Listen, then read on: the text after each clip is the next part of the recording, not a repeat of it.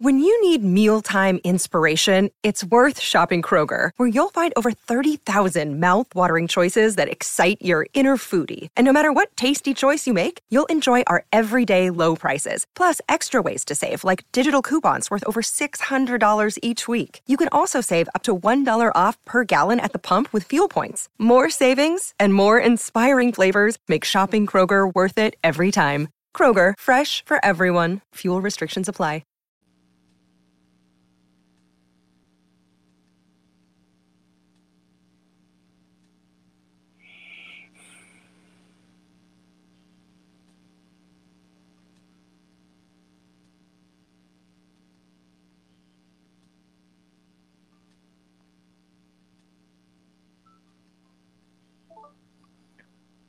Hey, what's up, guys? I'm here with Mr. Warren Marlowe. Mr. Warren Marlowe, how you doing, man? I'm doing good. I'm doing good. Austin, what yourself? I'm doing pretty well, man. Um, thank you for joining me. I appreciate this, brother.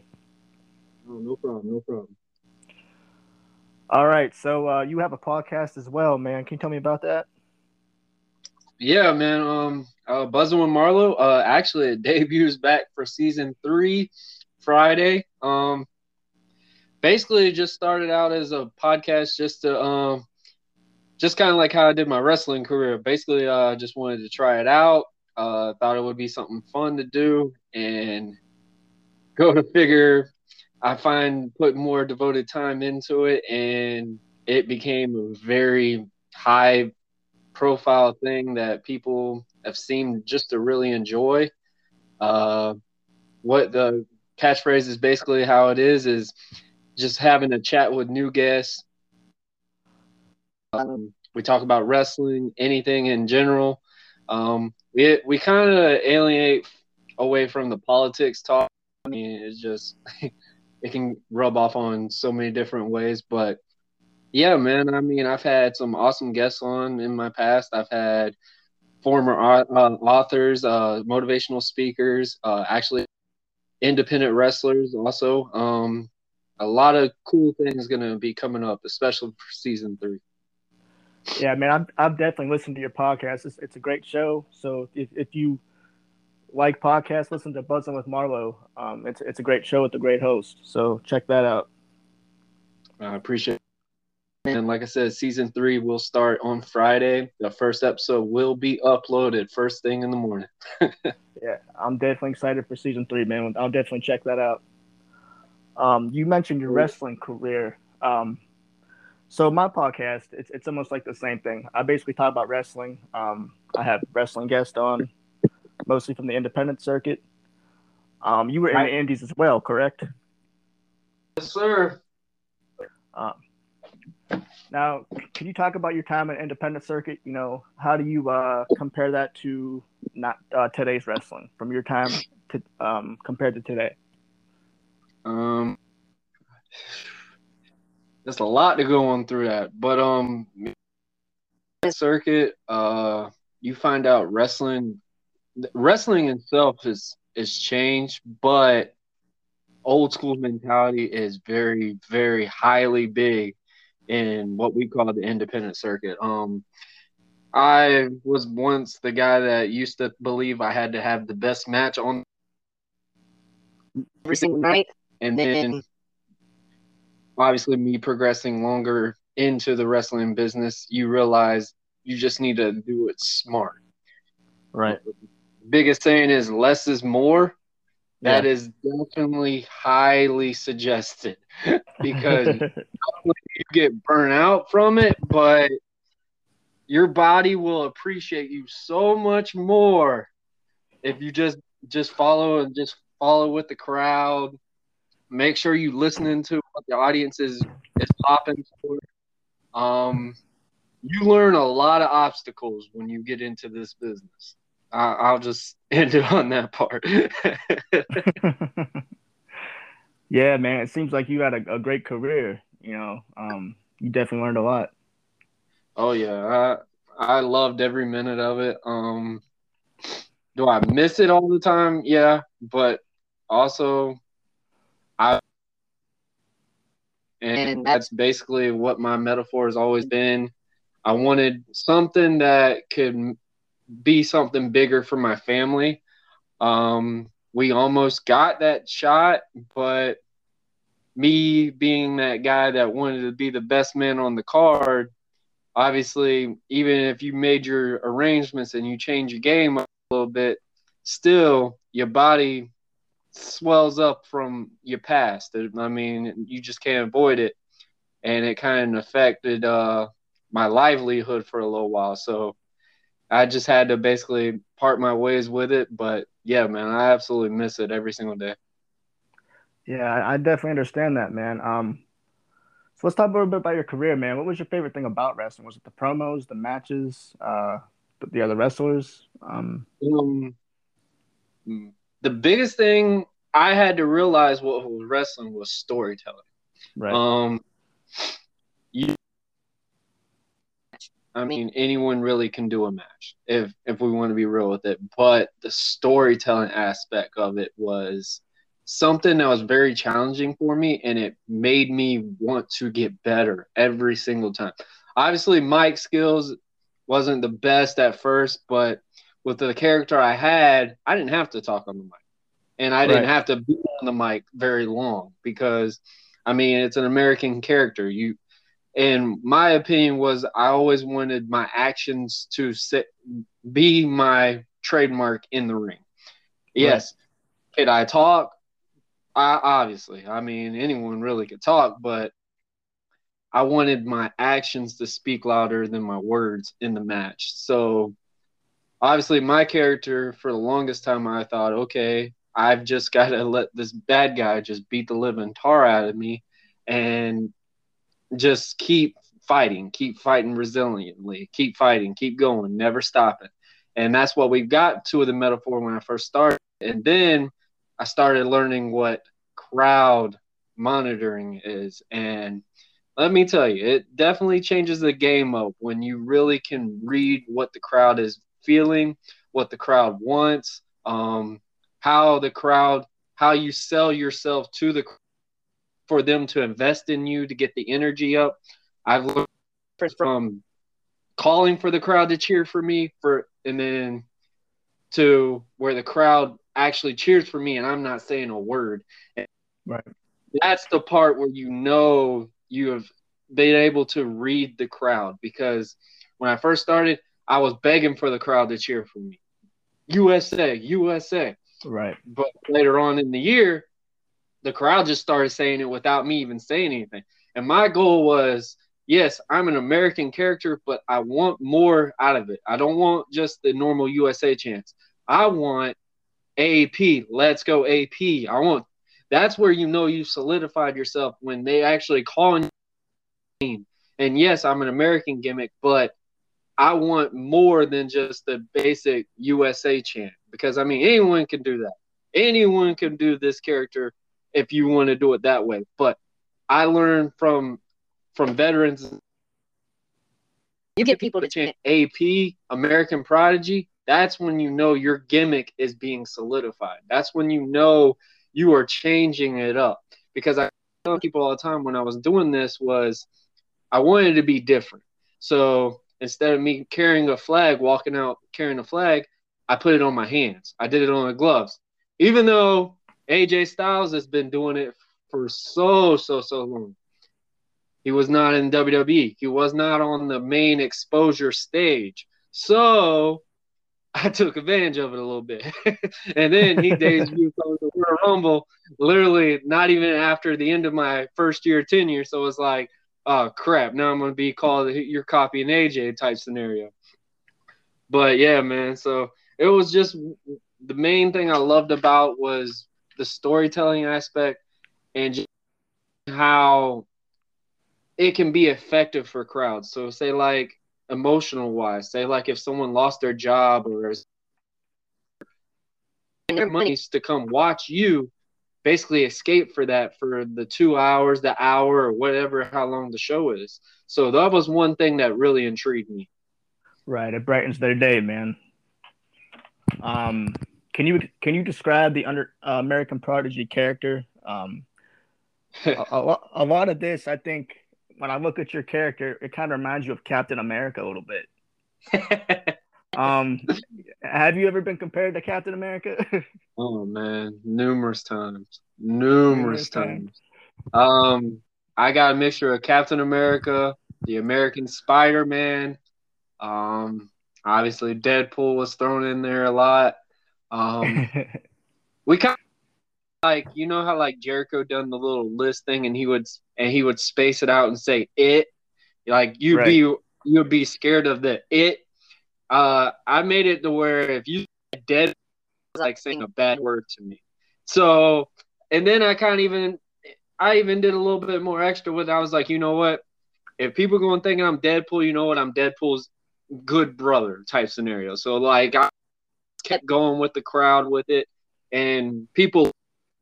I had to show proof that I had license to the mask because I got numerous chance. Marvel's gonna sue you, chance. So I was like, yeah. So, but yeah, man, I got that one. My favorite one was American Power Ranger. I really thought that one was pretty creative.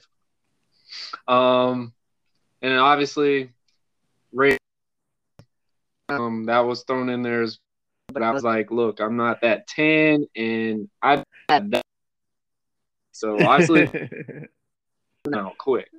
Yeah, man. And um, so that's even the funnier part. What's that last one? I said I'm even taller. Oh yeah suggestion. yeah, man, it's definitely a cool character. Like, like when I look at the American Prodigy, you think of an, an American hero. You, you think mm-hmm. of uh, somebody that the kids look up to. Mm-hmm. You know, I, and I could see the comparisons between you and Rey Mysterio because Rey Mysterio, um, is, is somebody also that the kids look up to. Mm-hmm. So it, oh, yeah. yeah, I, I could definitely see the comparison. Um, which is good to be compared to somebody like that. But in the end, you want to kind of be your own person as well. Mm-hmm. So yeah, that's and I feel like that's one thing a lot of people in wrestling lose themselves in the shuffle a little bit is they look at it as say like if someone was wanting to be compared to Shawn Michaels, they're looking at it as okay, I got to watch all Shawn Michaels matches. I've got to do his moves. I've got to do something, but I got to make it better. I'm like, no, you need to do your own thing. You need to stand out. And that's one thing I see so many wrestlers that are great talent, great talent, but get lost in the shuffle just from being a shadow of somebody that's been in the past. And I tell them all the time is like, you need to make it your do not be anybody else. You need to be yourself.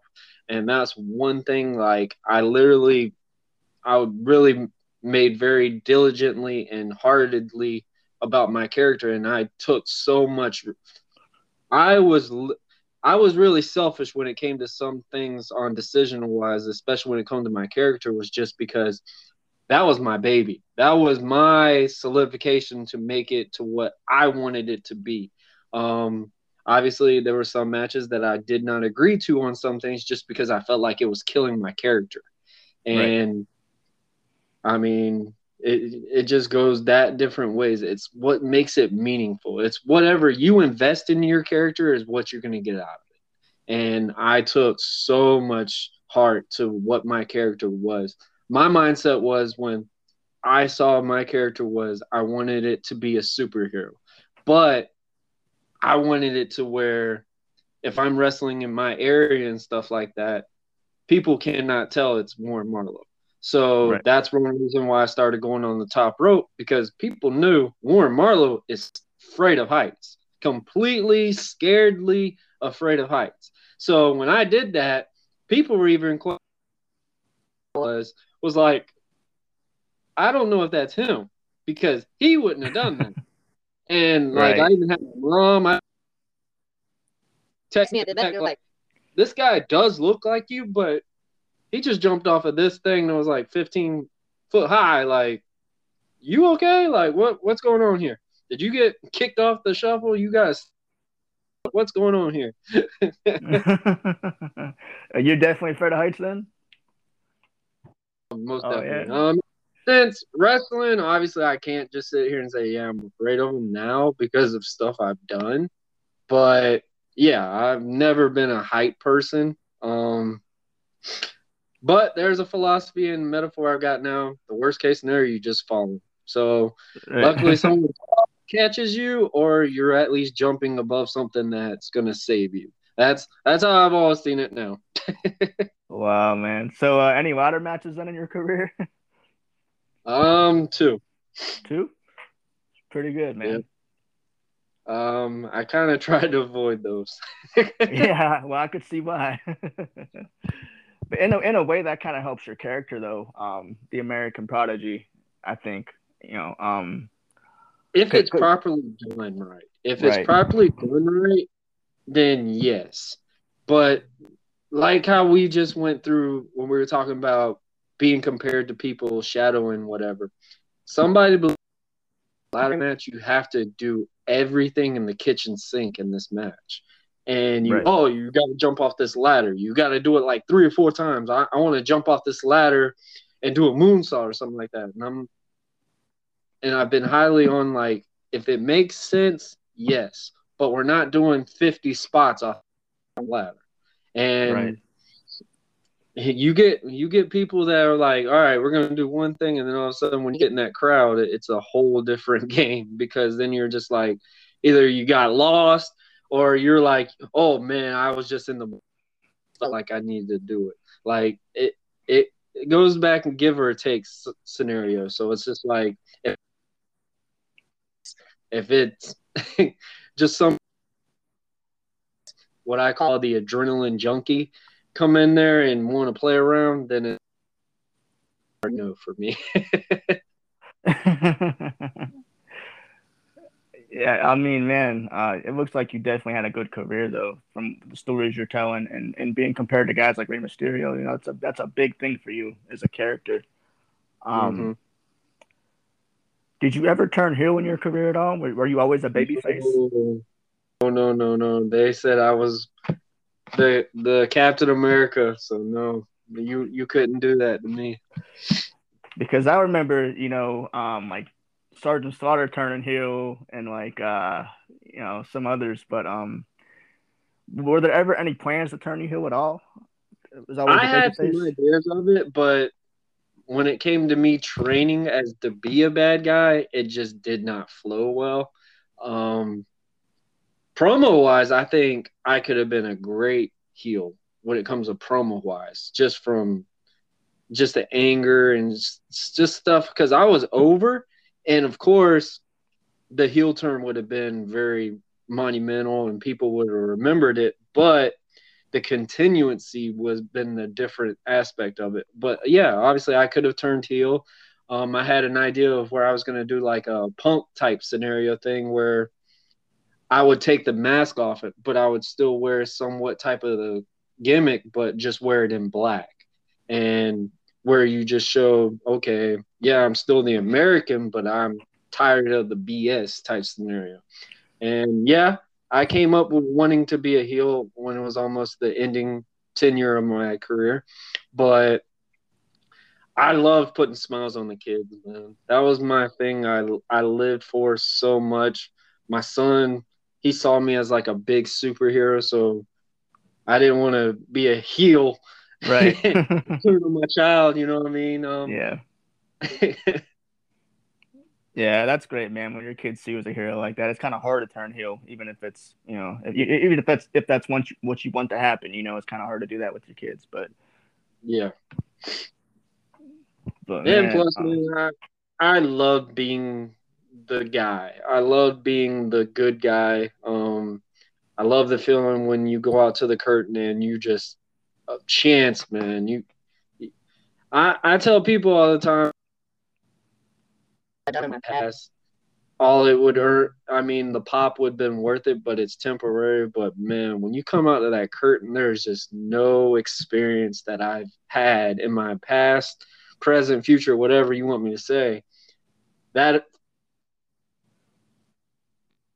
to the crowd, there's no feeling mm. like it. It don't matter if it's fifty thousand people. It doesn't matter if it's a thousand people, even if it's ten people. That adrenaline, you can't compare it to anything else. Yeah, it, it's definitely great to get, uh, feed off the fans, man. Um, they definitely uh, make wrestling what it is. You know, um, mm-hmm. especially with the year we had with fans being out of the arena. Um, I'm sure for a lot of wrestlers today, you know, that was hard uh, mm-hmm. uh, performing without fans because, like I said, that you know they they the fans are what make wrestling. Exactly, I totally agree with you on that. And major props. Because I tell myself all the time, I couldn't have done it with my character base that I was.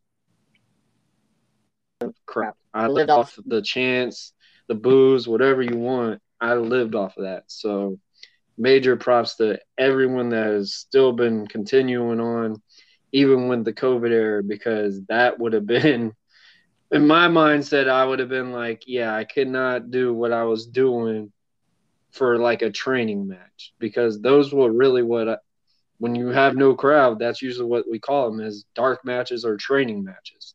Right. So for them to actually have to show shows major props to them because that has got to be a different mindset because you learn I think people don't realize with the no crowd thing, you knew what the aspect of how real of a wrestler they were. And I mean, obviously the WWE, AEW and all them, you they had to really study what the aspect of not only storytelling is, but learn how to be kind of like a soap opera because you're not getting crowd you're not getting fans chanting. So it's a different mileage because now if the camera's on you now you got to learn how to watch it where you the camera's not showing you talking to the other opponent or where the camera's not showing you selling in a very inappropriate type terminology and things obviously we saw from uh in some of the shows oh, we got to figure out find new sound to bleep out what's going on on here. So just major props to them on that because it was definitely, I'm pretty sure, a very challenging moment for anyone in the wrestling business. Uh, of course, I mean it's it's hard on the fans because you know you want to be in the arenas. It's it's hard to you know sit at home and watch it. Um, mm-hmm. with with the product being how it is nowadays, but you got to think it's harder for characters probably to get over more without uh, fans in the arena. Mm-hmm yeah. You know, you, you got to hear them. You got to hear them boos. You got to hear them cheers. Mm-hmm. So it's definitely probably harder for you know characters to get over. And but I, the one thing I'll say was good about wrestling is it was something new. It was something not a rerun. It wasn't a rewind type scenario, like a blast from the past thing. No, it was in front of you on the screen, in front of the TVs every single week. And I felt like that really helped the rating wise for wrestling for a little bit, yes, it also killed it, but it was something new. It wasn't like we're watching a rerun of Friends right. the 90,000 time. We're not watching a rerun of the old Super Bowl game of last year. Like it was something new in front of you every single time. And I felt like that's one reason why WrestleMania was so special that year because it was in front of you. It wasn't canceled. They didn't hold, postpone it. I mean, how much more real could they tell you that they were going to do this event and they were not going to stop doing it in the performance center from compared to all the venues that WrestleMania has been in? You're doing it in a developmental training facility. And that was probably one of your most viewed WrestleManias in a long time just because it was there. It was not canceled. It was there. So definitely a challenging time, but definitely something to always remember that WrestleMania. Yeah, it was definitely something new, you know, because like you said, they didn't cancel it. They could have canceled it. Um, so I think with WWE, they definitely went outside of the box with their cinematic matches, especially with the Boneyard match with AJ Styles and Taker. Um, then they mm-hmm. had the Firefly Funhouse match with John Cena and Bray Wyatt. So they definitely thought outside of the box compared to like your normal WrestleMania. Mm-hmm. It, it, forced them to think outside of the box in a way. Oh yeah, and like I said, I think it helped develop the characters more that way. Um, Bray Wyatt, great example. I mean, he was the milestone of pretty much the whole COVID era, in my opinion, because he just showed how much more every single week, how creative he can be every single week. And this is one thing that characters fail on so much. And this is one thing I learned in the indies from veterans and stuff. And they said something about my character on this. You find a character that the the way you know you solidify and made it is when you go in the ring and you don't even have to bump more than once or twice. And I'm not encouraging that all the time for everybody, but for that's where you know you have made a character for yourself is when the crowd is behind you and you're not even wrestling. You're not even wrestling more than maybe two bumps, the dominating factor, whatever, but you've made that impact to where the crowd is invested in you and you're not even bumping. That's when you know you've done something. And Bray, he didn't have to wrestle every single week. Um, the Firefly Funhouse, I think those promos are probably were the most viewed, probably most watched on YouTube, uh, WWE Network, whatever network they're on now, Peacock, or all this. I think that was one of the most searched promos in the past. Is just Bray Wyatt's Firefly. Um, in ways, his character when he did the Fiend, it adapted and got to that more global of the Undertakers. In my Right. opinion. Right. So it's just how you view it and stuff like that. And obviously, when Roman Reigns turning heel, No crowd. it still was something special just because it was something new.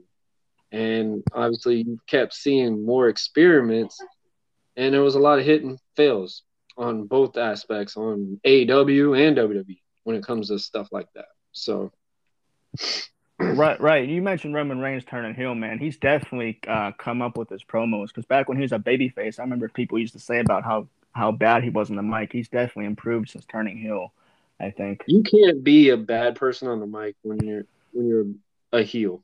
I mean, honestly, everyone has got a bad side in them.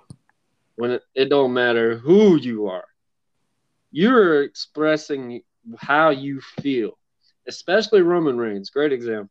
Um, as much as people hated him, he was still a heel regardless. If you really think about it, and Roman even made this very easy to when people asked him, "When are you going to turn heel?" He's like, "Haven't I already been one?" Right. been Good booed enough to where I was getting the heel status, regardless if I was the good guy. Now it's just him now being able to express himself and say how he feels each and every week. Um, for him to use the terminology, for him to call John Cena the missionary, that was pretty uh, kind of entertaining in ways because it hasn't been done. It was done at the appropriate time, and now, if you look at Roman Reigns' promos, that's probably going to be one of the stamping ones for best promos from Roman Reigns. Is just John Cena being referred to the missionary position. So it's just like those things. It's about timing, and the way Roman Roman is really took that brass ring to where they have been trying to get him for the last seven years. And I remember one of my best promos is watching John Cena just basically obliterate Roman on the mic. And now to where it is now, I think Roman has been waiting to get his shot to get back at John. And I feel like now the timing couldn't even be better than where they are now because now I feel like Roman could go up with Cena on the mic. Yeah. And maybe even obliterate him in ways. But I mean, it's just the timing. And I feel like they got a good story to where they are now. And I'm looking forward to seeing how this is going to pan out. Yeah, it's definitely interesting with with SummerSlam coming up, and you get to see you know John Cena and Roman Reigns are on the back a little bit. But roles reversed, you know, they were both baby faces at the time. But like you said, Roman Reigns is basically like the heel because he was getting booed out of arenas constantly. Mhm. I mean, and so it's definitely good to see Roman a heel now. It's what people want. Um, Mhm. And like you said, I think Roman Reigns could, you know, destroy Cena on the mic because of his of his character now. You know, he, he's definitely evolved, and like you said, everybody has a bad side. Mm-hmm. So I, I definitely think we're gonna see something special with this feud here coming up. Oh yeah, and I mean, if you if we really want to think of it, Roman is literally being booked like how Brock Lesnar has been booked for forever, and people give Brock so much crap, but the character that's his gimmick. Like that is Brock Lesnar. Brock Lesnar's never been known to be on the mic. Brock Lesnar's never been known for the long extended matches. Right. But Brock can wrestle. I mean, the dude was in an Ultimate Fighter, the Yeah. a UFC fighter, champion UFC fighter. Obviously, his cardio is not questionable, but his gyrogylitis or whatever, it really affected him. But him to actually come back, not only through that, wrestle through that, and you wrestling the top guy in the wrestling company, and you able to do a, a I would say it was um, more respect to you, but Roman Reigns is literally being booked as Brock Lesnar, but the timing the way it is now, people are more happy with Roman Reigns' run right now to what Brock Lesnar's normal ordinary run would be just because it's different. It's a different person. And like I said, timing. Timing is everything in wrestling. Timing is what we call money every single time. And for the booking that Roman Reigns is getting right now, even though he's being booked like Brock Lesnar, it's something new. And people are like, oh my gosh, this is amazing. Compared to if Brock Lesnar came back and did the exact same run that Roman Reigns is doing every single week, they'd be like, uh, crap, he needs to go, blah, blah, blah. He's not wrestling all the time, like, blah, blah, blah. But the person that is on it now, it just changes the game. Yeah, I, I definitely agree with you. I think um, Brock Lesnar being booked the way he is is helping him more. Um, with characters like Brock Lesnar, and, and you know, like we- we've talked about Bray Wyatt, you know, if you ever book certain characters, they tend to get stale. And I think with Brock Lesnar being booked, I think people really aren't tired of Brock Lesnar. But if if if he were booked like Roman Reigns, you know, that he they would be. Mm-hmm. Yeah, I agree with you on that. Um, I mean, there's tons of wrestlers. I mean, the biggest problem I got with wrestling fans, and I've said it on a on a on some other podcasts as well, It's just we feel like they know everything about wrestling. They feel like they know every spot in wrestling. They feel like they've been in the ring. They feel like they've bumped, done the bumps, the bruises, and everything like that. People are entitled to their opinion. That's fine. I'm never going to tell people, hey, you can't express your opinion about it. If that was the case, I need to literally just hang up and never say that I was a professional wrestler, never say I love wrestling or anything because if I'm not going to let people express how they are, that is what wrestling is. Wrestling is for fans to express their feeling, their love, whatever they want. I mean, they're paying their hard earned money to watch this great sport that we have cherished for so, so many, many, many, many years. And people had, and then obviously the wrestling body build change has changed drastically. We're not in the superhero era anymore. What I mean by that is we're not into the 290, 300 pound, big, solid muscle buff guys like these giants. Now we're in the era where we're in the Bret Harts, the Shawn Michaels body build type scenario. Like we've got the guys that are now the face of the brand where they've got a full six pack, not just a one big muscular one pack. Like it's a and it's the figure that everybody has been like always thinking the superhero build. So and anyone like I said, anyone can wrestle. It's just what changes you can do in it. And I feel like wrestling now, WWE in general, the NXT era, um, everyone's good. Everyone's good on that roster. Every single one of them. Even the guys on the main roster. Every single one of them. But the thing that drives me nuts is what the crowd will sit here and say, oh, they're not pushing him. They're not doing this. Is it really that or just your character? There's so much talent. There's so much athleticism. It's hard to put it all on one card. Right. And WWE has got favorites. And I mean, we've seen it clearly. there's guys that they push to just to make the crowd happy, and there's some that they they push because they believe that they are that person for them. So, and then yeah, and then it, obviously the cuts come in, and one of your favorites get cut because oh he didn't get his opportunity or whatever. No, it's not that. It's just there's so much talent, and I think a, a former uh, episode that I've seen on a podcast where they were talking about Vince McMahon doesn't see AEW as competition. I agree with them on that because AEW has not been there this long yet. Yes, they are doing great. Every episode doing great, show after show, but they're only on 100 episodes now. WWE is on whatever. Yeah, numerous episodes.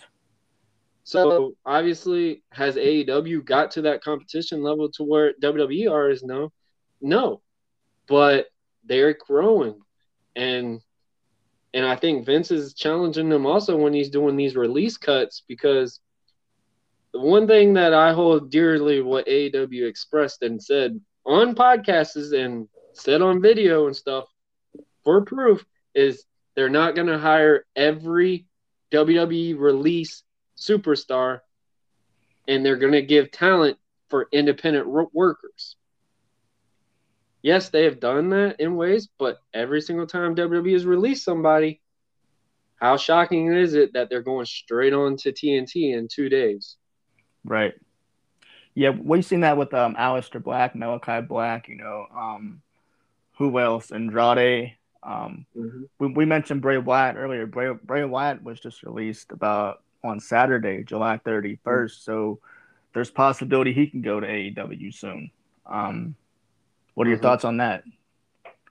I mean, wrestling itself, you have to learn what a turn on switch and a turn off switch is. And obviously, you look at some of the things that Bray has had in his past, it's been affected. Um, mental health is a serious thing, and I used to brush it off for us, us for a long time, and it hits me in ways too. So I feel like Bray, after he gets himself back on his own feet, um, obviously Bray just had a child born around this time. Uh, I mean, anyone has family problems. That's one thing about wrestling. I felt like wrestlers have tough skin for so much and they just don't know how to express themselves. That's where I go with that topic, mental health.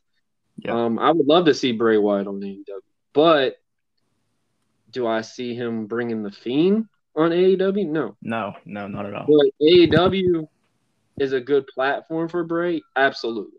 But I think WWE is probably just gonna give him. I think WWE is at that point where they're just giving him Rick what he needs to do, and, probably they're gonna probably resign him. I would say in next four months. WWE has been known to do that for so long. So, I mean, he never left on bad terms that I know of. So, I mean, he can go anywhere. I mean, Bray is right. that creative. Yes, and, he is. He, he is such a unique character too, and um, if he does go to AEW, like you said, what's that? I said definitely is something different to bring to the table for wrestlers. Yeah, it's definitely something unique. You think back to you know Taker's days. You know, a lot of people are comparing him to Mankind as well, because Mankind mm-hmm. played three different characters, as much like Bray Wyatt is doing now. Um, mm-hmm. if, like, and, and if you said if he does go to AEW, you know, um, he won't take the Fiend character with him. So uh, we'll be sure to expect something new as well. Mm-hmm. And something like Bray Wyatt being as, as creative as he is, you know, him creating something new shouldn't be a problem. Him having a new character shouldn't be a problem because he's evolved so much with all these other characters he's had before mm-hmm. as well. So, and my thing also with the AEW scenario, Tony Khan needs to know where his budget limit is because yes, it's great that you keep signing these awesome talents after another after another, but you're also an owner, a part owner of an NFL program. And I just feel like in the longevity standpoint, and I think that's what Vince is looking at it too, is you're putting so many plates on, on your table. There's only so many table, uh, so many plates you can stack at one time. Right. So I feel like that's where Vince is like still at that point where it's like, oh, AEW is there, but we'll see probably in the next three years if they are there or not. And I feel like that's one thing. Tony's got this moment now to where he's catering the fans and it's helping, but it also, in ways, I feel like that might actually hurt the product in the long run. A great Yeah. example. I feel like that's what happened with WCW. Yeah, I definitely agree with you, man. Um, he's definitely, uh, like you said, he's he's definitely signing a lot of contracts with WWE, taking a lot of their talent. Um, with AEW being a three-hour show, obviously everybody can't be on. Um, so it's going to be interesting to see who gets put over, who gets you know lost in the shuffle with that roster as well. It's just based off of character development, and it's Yeah. just based off of what you can bring differently to the table. And obviously, there's numerous talent that I've even been in the ring in with, and I've been able to share shows on and stuff like that with. And it's glad to see that these guys are getting the exposure that they deserve for so long. But Def- definitely. also the camera angles and stuff like that on some of the AEW matches that were supposed to have been very monumental, they're catching the wrong scenes to it.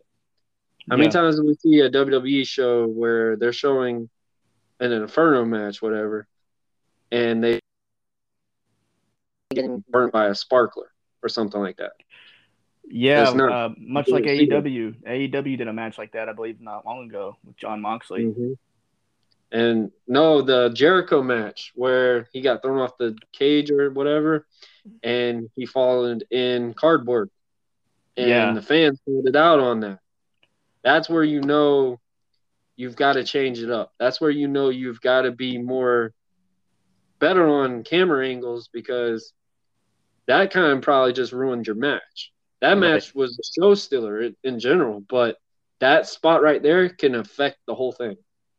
Yeah, I definitely agree, man. Um, I, it's funny you mentioned that because I actually just talked about that in one of my previous episodes, Jericho falling off that cage and you know fans spotting that out. Um, it- yeah, it's real funny you mentioned that because that that's things that like fans can spot out. You know, if you're not careful Mhm. enough pulling it off, you know, fans will call you out now. I think that's, um, you know, fans are very vocal on social media nowadays. Mm-hmm. If, you do something wrong, you're you're definitely gonna get called out for it. Mm-hmm. Not only in just in wrestling in general, it's everything. Fans matter. This is fans' product. This is fans' time to express how they feel, what they feel, what what excites them, what they look forward to, stuff like that. And I feel like when you do something like that, do I feel like they need to change it? No. But you need to change the camera angle and stuff on stuff like that because Right. you something that's going to look like that and give that in that impact feeling. Um, I feel like with that, you you mentioned about Moxley, um, that exploding ring or something. So I, I believe it was not exploding barbed wire. Yeah, something like that. Oh, it was exploding barbed wire, and it didn't even make an effect. It matches where you know you can sell that product, but also protect your talent. And they had that moment to where they could have made something out of it. If anything, they could have made Pyro go off the top of those ring po- posts. Like when Kane comes out to the ring in WWE, all you had to do was just have something like that impact to make it feel like, and Jon, as great of a talent he is, I'm sure he could have sold it like he got burnt somehow. I mean, seeing some of his old past matches and stuff from him on the indies and stuff, obviously take crazy outrageous hits or bumps or whatever you want to call it. Um, there was just little things that they can change. And I feel like AEW's gotten to that point to where they're getting so highly big and popular, whatever, but it's starting to be a continuous thing with these big marquee matches where something is making it to where it's like you make a 10 star out of it and it drops down to like an eight or seven or six because it didn't look real because the ending factor wasn't what it was meant for what it was set. Obviously, we look at it. Oh, there's a death match, and I feel like that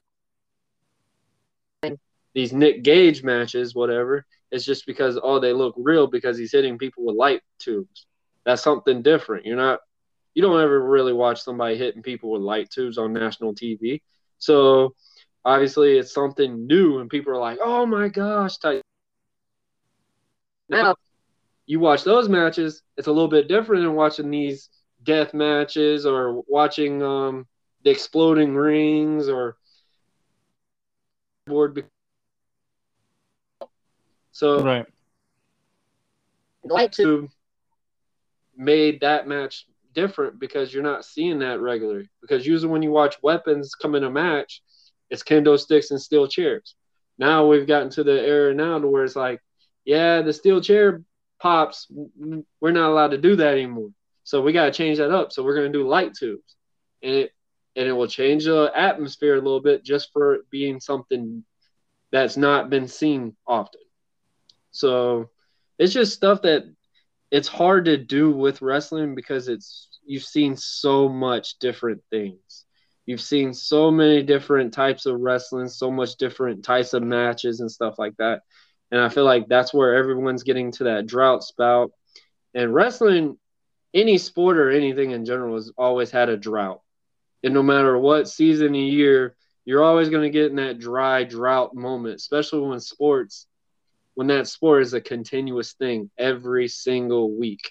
So obviously, you're going to have those weeks where it's just like, uh, wasn't as good as last week. Uh, they kind of dropped the ball on this one.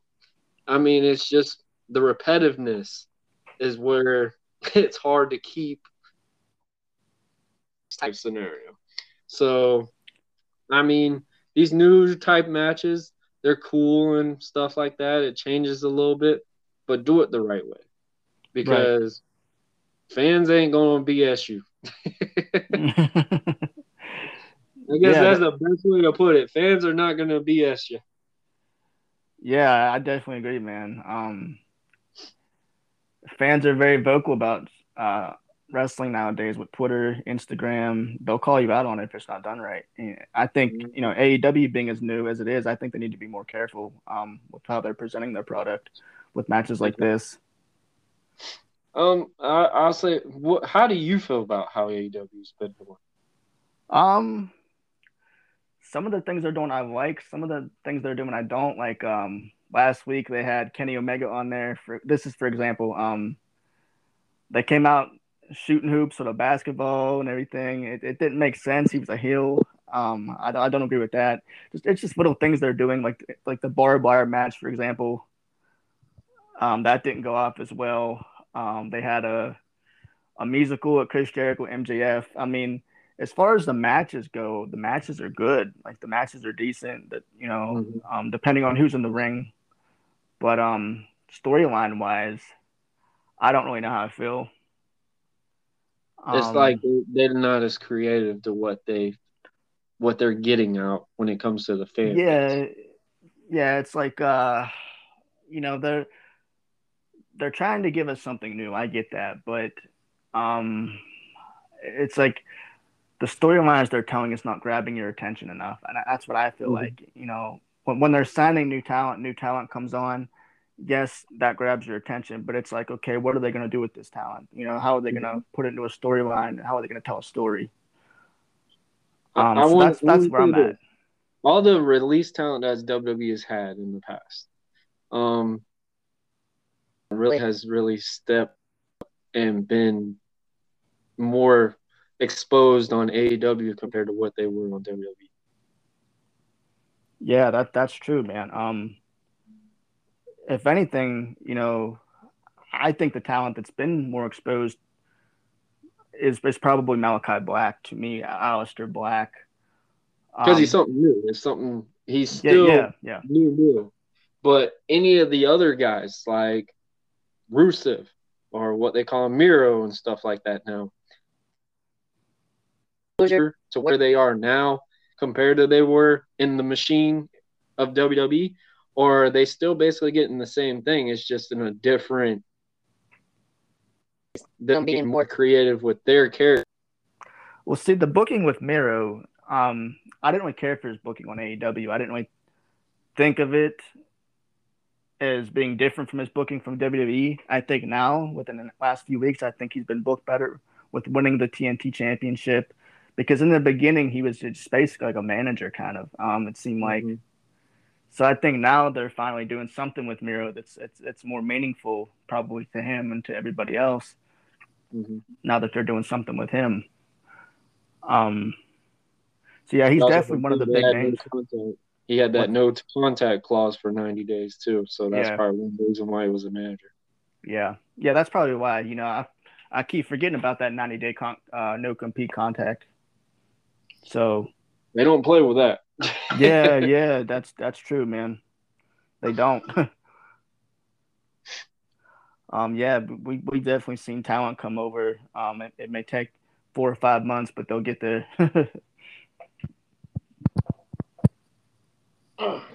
I'll say one thing about WWE. Their women's wrestling has definitely been the milestone compared to the women in AEW. Don't don't get me wrong. I mean, the women on AEW are good, but I feel like they're doing way too much to get the exposure that they're going to do. And I feel like with Britt Baker being that title holder for them now, I feel like that can get them to a level to where they need to be. But I feel like they might get burned out at the end. For WWE or AEW? Uh, the AEW girls, because Yeah. I feel like they're taking the right now. and it, with any wrestling company now other than WWE is they're looking at what their strengths are and what they need to improve.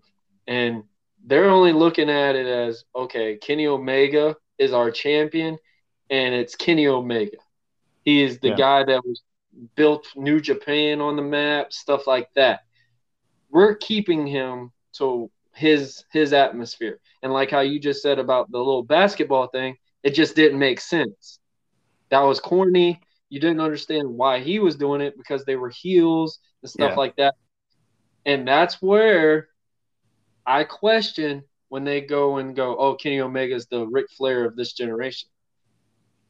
Yeah, because you wouldn't see a hill doing that. You wouldn't see if you look at the hills from back in the day, or from even like ten years ago, you wouldn't see hills doing that. Um, so to me, I it really didn't make any DX did it. sense. What's that? DX. If, if we really want to be technical on this, heel wise, it's okay to be goofy and stuff like that. That's one thing people's mindset when they go with, oh, heel is a bad guy, they see it as they can't be goofy, they can't do this. No, I've seen more better heels that are corny, goofy characters than, oh, just mean, ruthless son of a guns. Because it's a different look, but you have to do the timing. The timing is what's going to change that. And for you to sit here and say the if there's no meaning toward it, then that means that their investment into that story, whatever, they didn't they didn't sell the fans on, okay, hinting about a basketball thing, maybe doing like a little Space Jam song or something just to entice it to get the crowd to like kind of like get slowly invested in it. So that's the problem that when I feel like when it comes to AEW, when they go and throw their hits at WWE is from they look at it as okay, our ratings are better than them. Our ratings are skyrocketed. We're we're at 1.6 million. Like, yeah, that is a huge accomplishment. That's awesome. But they're also seeing it as, oh man, the crowd, Johnny got this video of Jericho bumping into cardboard. Um, but the match was great. The match was great. And I feel like Tony is at that milestone where his high, his head's getting that feeling like, okay, yes, we're to cater to the crowd. We're to do this. We're to do that. But when they also do that, it's also hurting them in ways too, because now their creative mindset is, okay, we're just got to figure out how to please the crowd. But with them having that cardboard incident, now they're going to be like, we got to really use the Titantron next time. We got to use metal thing now because Yeah. now it's like we got to make this more real. And now you're putting your talent at risk. You're putting your your camera guys, other than you just having that mindset, oh, I could just have that camera guy put a different graphic or something into it. They're at that whereas, oh, we got to actually have the Titantron next time. We can't BS this thing next time. We can't do that. Period. No. Now it's like, oh, we you, not only are you getting sued by the wrestler that you had do this, now you you're in a spot to where it's like, oh, maybe we shouldn't have done that. Maybe we could have done something better. And I feel like that will also be their make in the long run is just how they keep taking critiquing. If you can't take critique in a good what perspective anyone gives you, you're not meant for this business. Yeah, I, I definitely agree, man. Um, they'll definitely take a few hits. I, but I think, you know, as many mistakes as AEW's made, they definitely have ways of bouncing back. It seems like with because they signed Malachi Black, they got a big pop. Um, and and certain things that cage match they did, you know, the ending. Okay, yeah, they need to be more careful, but like you said, it was a good match. Um, mm-hmm.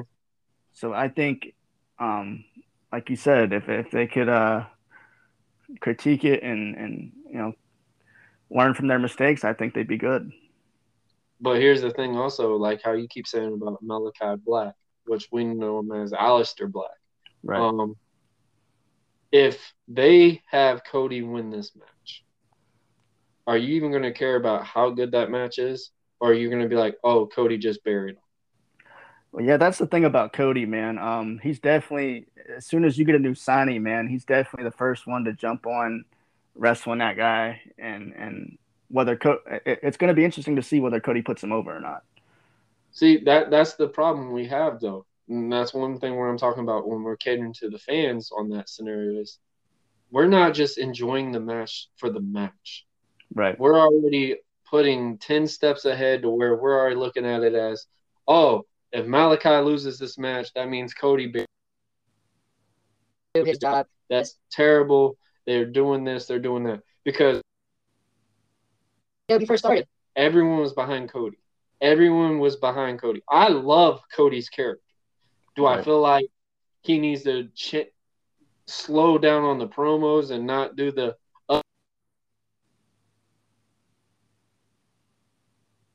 Are you there? Okay, we have a technical difficulty, I think. Uh, Warren, you there? I think we lost some connection, man. Um, I don't know what happened. So we'll try to get him back on here. Are we good? But now, shooting okay. on Cody now because he wants to win matches. Like, yeah. honestly, like, you got to pick a side, whatever. But now, and way how we're just saying, like, oh, the release guys are always wrestling against Cody. Why not? Because now Cody's showing in his mindset, he's showing where he could show people what these guys can do. Um, did anybody really even care to know who Darby Allin was until he wrestled Cody the first time? Does anybody really realize the match that he had against Miro, had a match against uh, Lance Archer? Lance Archer's build going in against Cody Rhodes, you always was wondering like what's next? What's going to happen? Like, oh my gosh, this guy looks like a monster. He's got Jake the Snake Roberts as his manager. So obviously that's a great start for him. Like this guy's going to be the game changer. This guy is going to be the main event guy.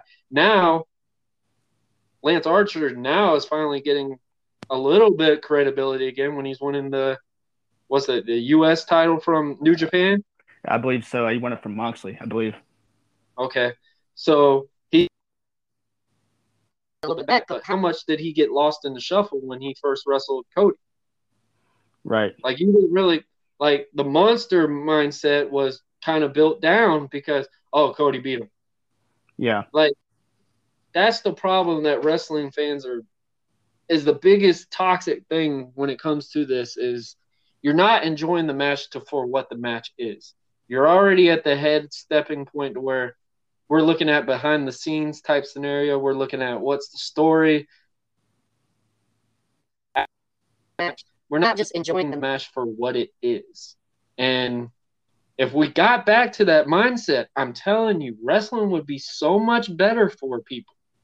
People will be more intrigued with wrestling if they look at it for what it's giving to you in front. Don't worry about the backstage politics. The backstage politics is the reason why the company is running because they are the ones that are doing this. One thing that WWE has a one up on any wrestling brand and why they've been going for so long is because Vince McMahon knows how to show effect. Regardless if it's good or bad, he's always going to have exposure sharing on social media. He's going to have someone talking about regardless if it's good or bad, you're still talking about it. That's where the problem is, where the product is, oh, and I'm pretty sure this is a great example is if they're getting something badly talked about them, they're defending it. Right. They're not embracing it and you know what? It's talked about. It's giving us exposure. No, they're trying to do whatever they can do to hide it or find something new to fix it. That's where I feel like that's going to be the questioning point for them in the long run is how they can deal with continuing bad bad vibes, whatever, like how they take with critiquing because that's either going to be the making or the breaking of them in the long run. Yeah, you're definitely right, man. Um, AEW they definitely have a lot to uh, to prove, and it's it's things are going to heat up between AEW and WWE. I feel I feel within the next few years. I think if AEW can learn from their mistakes and, and come back and improve. Um, but what are one what's one thing you could see WWE improving on? What's one thing you would like to see them, you know, kind of improve on going forward? Um, I mean, just the storytelling aspect. Uh, we can only watch this, so many different matches of a story 30 times in the last 12 years. Um, but what I would like to see them differently, obviously the storytelling.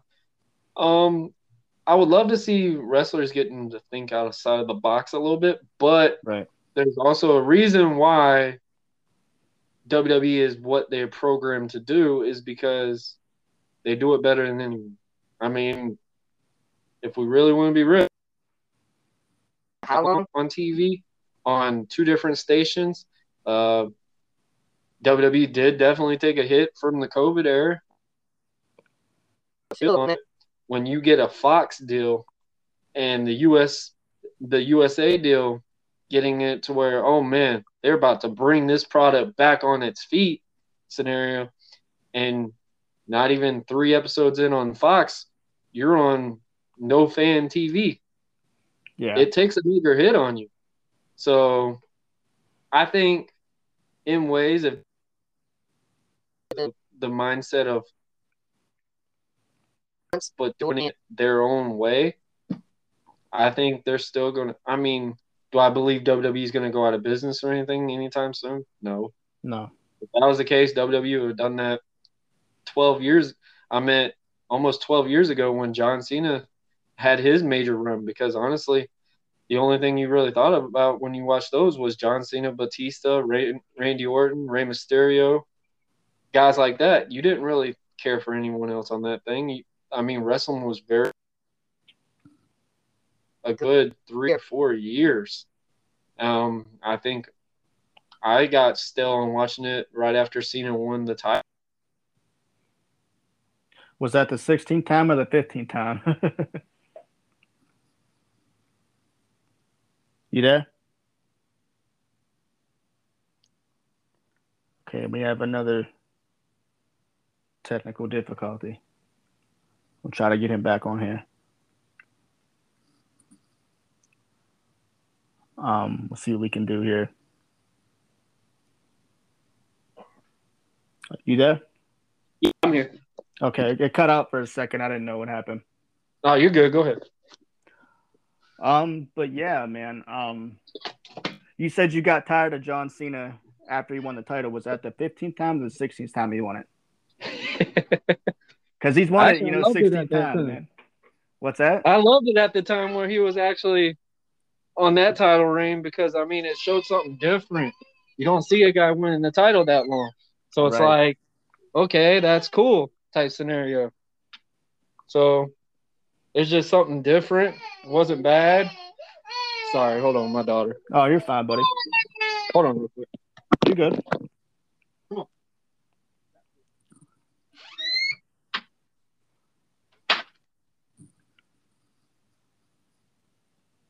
He'll be on with us in just a few minutes. But I want to thank you all for listening real quick. Um, this is a good interview with a good guest. And if you can, check out Buzzing with Marlowe with Warren Marlowe. It's a good show with a great host. But I hope you all are enjoying this episode so far. So let's get back into it. Man, dead life. Hey, that's fine, buddy. Yeah. You're good. Wait. yeah, I mean, when it comes to the wrestling aspect, with John Cena, um, obviously we saw that the brand was being all eyes on him. Uh, I mean, for some stuff like that, so it was just a different thing, whatever. So, I mean, other than that, I enjoyed it. So, I mean, obviously you saw the brand being catered to Cena for so long, but why Oh. not? Because the guy was bringing uh, people were selling his merch left and right. So, Yeah, I, I believe he was the top merchandise seller of that time. oh, absolutely. I mean, I'm pretty sure anyone in his era, I mean, even me, I so everyone has had something merch when it comes to the Cena effect. yeah, yeah, I, I definitely agree with you, man. Um, he was definitely like, eh, much like your character, you know, a child hero. That's how Cena was booked Mhm. as a child hero. People look up to Cena. Um, Mhm. so yeah, he was definitely, you know, the, the the top guy in the company around that time. And even though Mhm. he's he's he's gone on, done movies, he's still he still can come back and you know be that top guy and be the person people look Still, up to. he's still a milestone for the- WWE. It's and that's one thing wrestling I guess took a bitter mark when it comes to The Rock is honestly generation of the Rock. to me. Do we call him the modern day Hogan and stuff like that? Yes, but the stuff that Cena's done is literally the same stuff The Rock did his his time in wrestling. Right. And I feel like one guys there's certain guys that Cena couldn't win over is the big marquee guys that like how The Rock could never go over on Stone Cold or fully go over on Triple. different levels. So So I always compare The Rock and John. It's a it's a good comparison, man, because you know, like you said, they've had, you know, The Rock is John Cena has basically done the same thing as The Rock, you know, and The Rock at, at, at that time, you know, was the John Cena.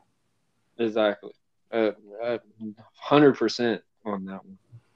100%. I mean, for, like I said, how drought wrestling was for a while, Cena was still hitting the towns, taking Yeah. the bumps, giving exposure to newer talent. I mean, who would ever thought R-Truth, K Quick, or whatever way we want to call this man, a main eventer? make people believe that R-Truth really could have been a main eventer. Right. Um, I mean, Cena, Cena was the one the shot to Edge. to cash in on him because at first Edge was supposed to cash in and not win the title. Oh, so, really? yeah, I, I didn't mean, know that. I actually had that on his documentary where he said Cena begged Vince to get an opportunity to this. So yes, there is guys that Cena is probably buried in the past if the people want to use that interest of what and, and I mean the brand took a shot on Edge, and middle of a heel is Edge been how Edge the platform for when this wrestling was so drought because Edge was one of the most for a while. For a while. I mean, going from a guy that just could be a good wrestler to being like, this guy really can be somebody. This guy really can. I could really watch this show every week and be like, man, I want someone to whoop him. Yeah. so, so, I mean, that's where you know you've got a good heel and a baby faces now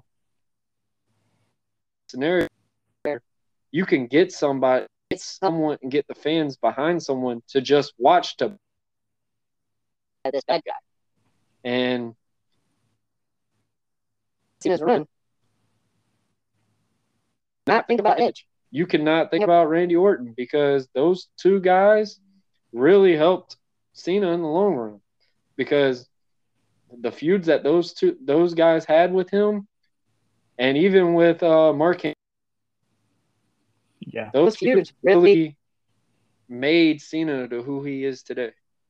Yeah, you mentioned Edge, man. Edge was such a good heel around that time. Such a good heel on the mic and the ring. He he just he played that role well. Mm-hmm. And I think with having Lita by his side at the time, I think it, it really helped him out. It changed it. It changed it in ways, and plus with them having their backstory, the backstage yeah. story about with obviously Edge and Lita having the relationship outside the business, it actually helped Edge's credibility when it comes to being a heel and being more creative.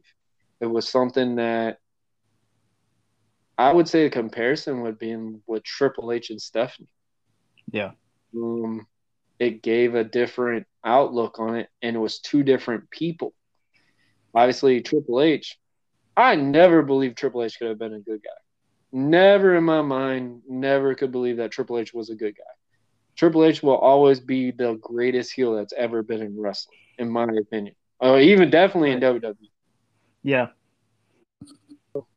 Edge brought the rock music back, the punk rock look to where you can make it look cool. Like it, like people would wear his T-shirts, like how you would see T-shirts being sold at rock concerts and Hot Topic at most merch sales. So it gives a different look to products. And like I've said, Cena and Edge's matches very good. I mean, I can't name one match they've had to where it was okay. Like they had pretty very good. I mean, we all like call it the five star matches. I would say probably four at the shortest for right. any match that they've had. Yeah, man. Uh, yeah, they've had some uh, good matches. You know, with, with Cena returning, it makes you wonder: could we see him on another Edge versus Cena match down the road? Um, I know they're you know older now. That's where we go back. That's where we go back to the part where we're looking more ahead than yeah. what you? yeah and, and i'm telling you man if people really could see wrestling now it could give you hope to where you might even see that a match that you wouldn't expect is good to being oh my gosh this was really actually a good match because you're not worried about oh what's going to happen next week or what's going to happen in a month what's going to happen at the pay per view. You're looking at it, and it gives that. I would say kind of like a how it's giving that little salt and pepper that it's always needed, giving that a little bit even better than when it what was cooked in front of you. So if people could just see it a little bit with that, that would be wonders for people in wrestling. Yeah, I definitely agree with you, man. Um, we're definitely looking forward to pro wrestling. You know, with the fans returning, so this mm-hmm. is this is definitely going to be something big. But oh, um, yeah. one last question I want to ask you because it's almost time to time to go here. Um, what advice would you pass down to new wrestlers with your career um, being as great as it was? What advice do you have for new wrestlers coming up? think outside the box. Um, don't like how we said in the past. Don't be a shadow of someone else.